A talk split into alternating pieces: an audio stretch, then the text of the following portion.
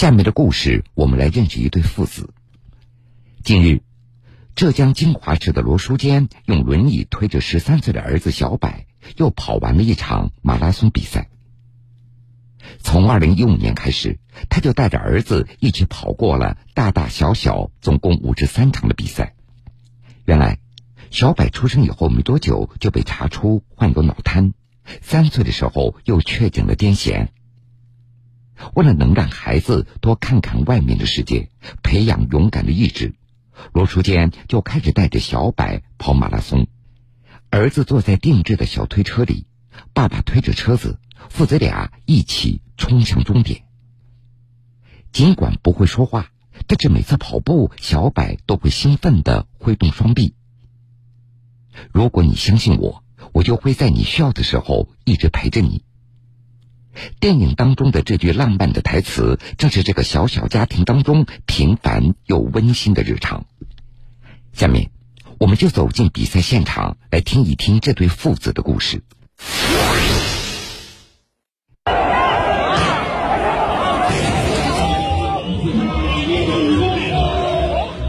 在一场马拉松的比赛中，观赛者拍下了这样的画面。一位身穿紫色运动背心的中年男子推着一辆三轮推车，推车中小男孩安静的坐着，和父亲一起向终点的方向努力着。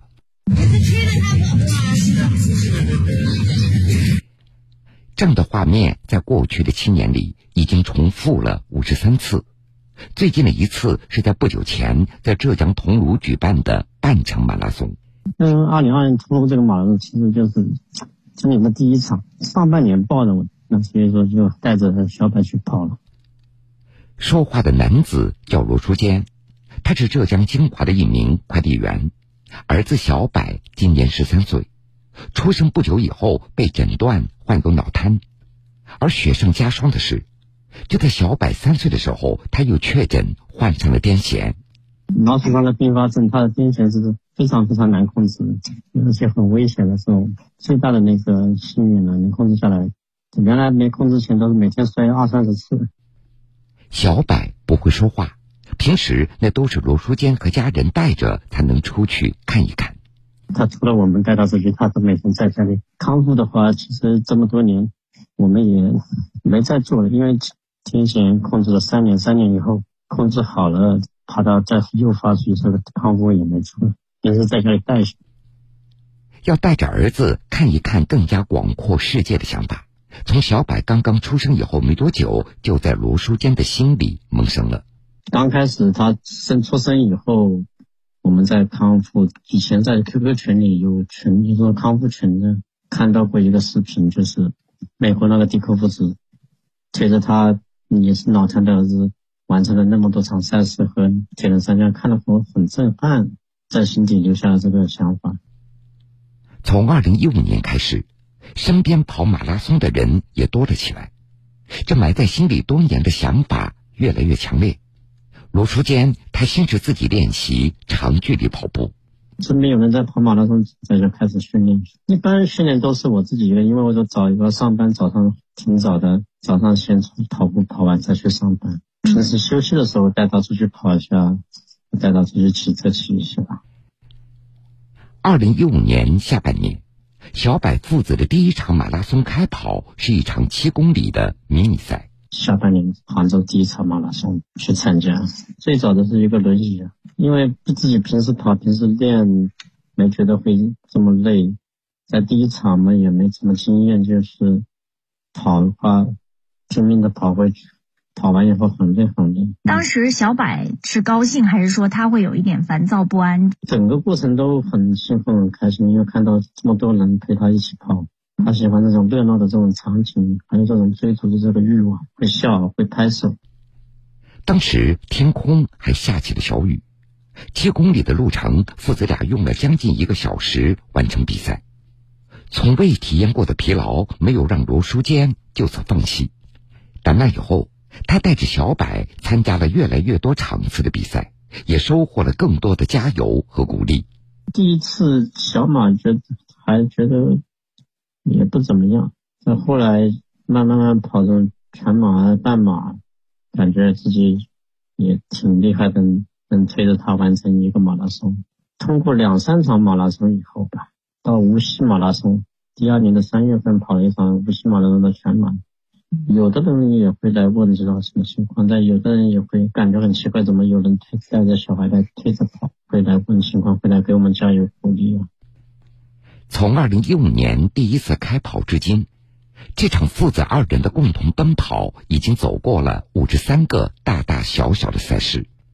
五十三场跑步赛事，有铁人三项，有全马、半马，有公益跑。五公里呀，几公里这种小的赛事，公益跑。近的地方嘛，开个车过去；远的地方坐高铁，最方便的就坐高铁了。有没有您就是印象特别深刻的哪一次马拉松？印象最深的就是成都马拉松，带他去。跑成都啊，去品尝成都的美食啊，去看大熊猫。再有泰山，跑泰山话很累，上坡下坡很累很累。当初他出生之后，我就知道他的愈后不是会很好。当时决定给他坚持下来，就是曾答应他一辈子站在他身后。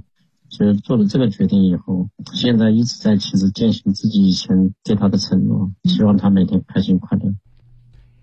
在这个奔跑的过程中。罗初坚，他有了更加深刻的关于父亲的理解，也要维持这个家庭生活，孩子要要上班，要那个平时回家其实陪他时间不是很多，也是通过这样能陪着他到全国各地去走一走，去看一看，让他来到这个世上不不会留下遗憾。通过这样一次次跑，希望他能体会到我们整个人生过程的艰辛，让他去。感觉这份温暖，这份力量，只要时间允许或者条件允许的情况下的话，希望就一直带着他跑下去。不仅要一辈子站在儿子的背后，罗初坚还希望自己能够站在更多需要帮助的孩子的背后。二零一七年开始，每年的世界自闭症关注日，罗初坚就会在清华组织自闭症儿童公益活动。带着这些孩子去公园，去户外感受生活的美好。有时父子俩也会穿上定制的公益服装，让更多人来关注这些特殊的孩子们。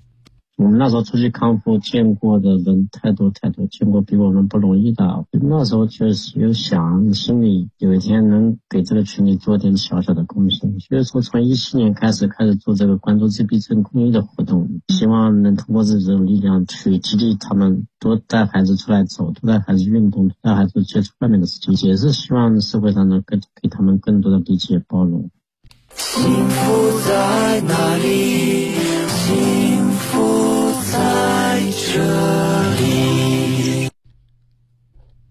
鲁书坚坚持七年，推着脑瘫儿子完成五十三场马拉松比赛，就是为了能够让孩子多看看外面的世界，培养勇敢的意志。他想一辈子站在儿子身后。而在江苏，也有这样的一对父母，他们连续十年带着孩子登山，除了锻炼身体，他们还有一个最重要的事情。上午九点，记者在江苏镇江南山西入口见到了熊先生一家四口。熊先生带着家人拿上火钳和两个大塑料袋，沿着一条小山路开始爬山。熊先生的妻子胡女士告诉记者，丈夫自从二零一三年跟随一个户外登山团爬山以后，也就养成了一边登山一边捡垃圾的习惯。发现这大自然里面有非常多的这些塑料垃圾，住呃就是都是登山的人带过去留在那边的，然后他觉得这些东西可能留在这边，留在大自然界是不好的，煞风景，然后也有害嘛。第二次吧，就带着拉带着那个袋子，带个大袋子，就开始捡了。胡女士她是镇江人，丈夫熊先生是南京人。因为做生意，他们在常州、无锡都居住过。熊先生爬山捡垃圾的脚步，除了这些城市之外，还遍及安徽、浙江等多个城市。熊先生告诉记者：“这每到周末，他们只要一有空，就会带着女儿一起爬山，一起捡垃圾。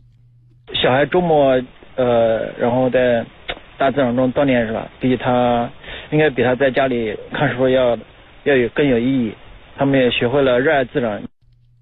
今年八月，熊先生一家定居镇江，每个周末，他们都会化身南山美容师，为南山清理垃圾。最近刚刚三岁的小儿子也加入了这支队伍里。对于丈夫言传身教的教育方式，妻子胡女士也十分赞同。小男孩是特别明显，就看到垃圾就要捡，他有习惯了，垃圾垃圾就会捡起来，然后扔到垃圾桶里面，或者是给他爸爸。小女孩就从小根深蒂固了，未来的愿望就是保护地球，呃，什么发明什么种子啊，发明新能源啊，这这就是他。可能受他爸爸的影响吧。我每次和爸爸妈妈出来捡垃圾都很开心，因为我们觉得要爱护环境，不能乱丢垃圾。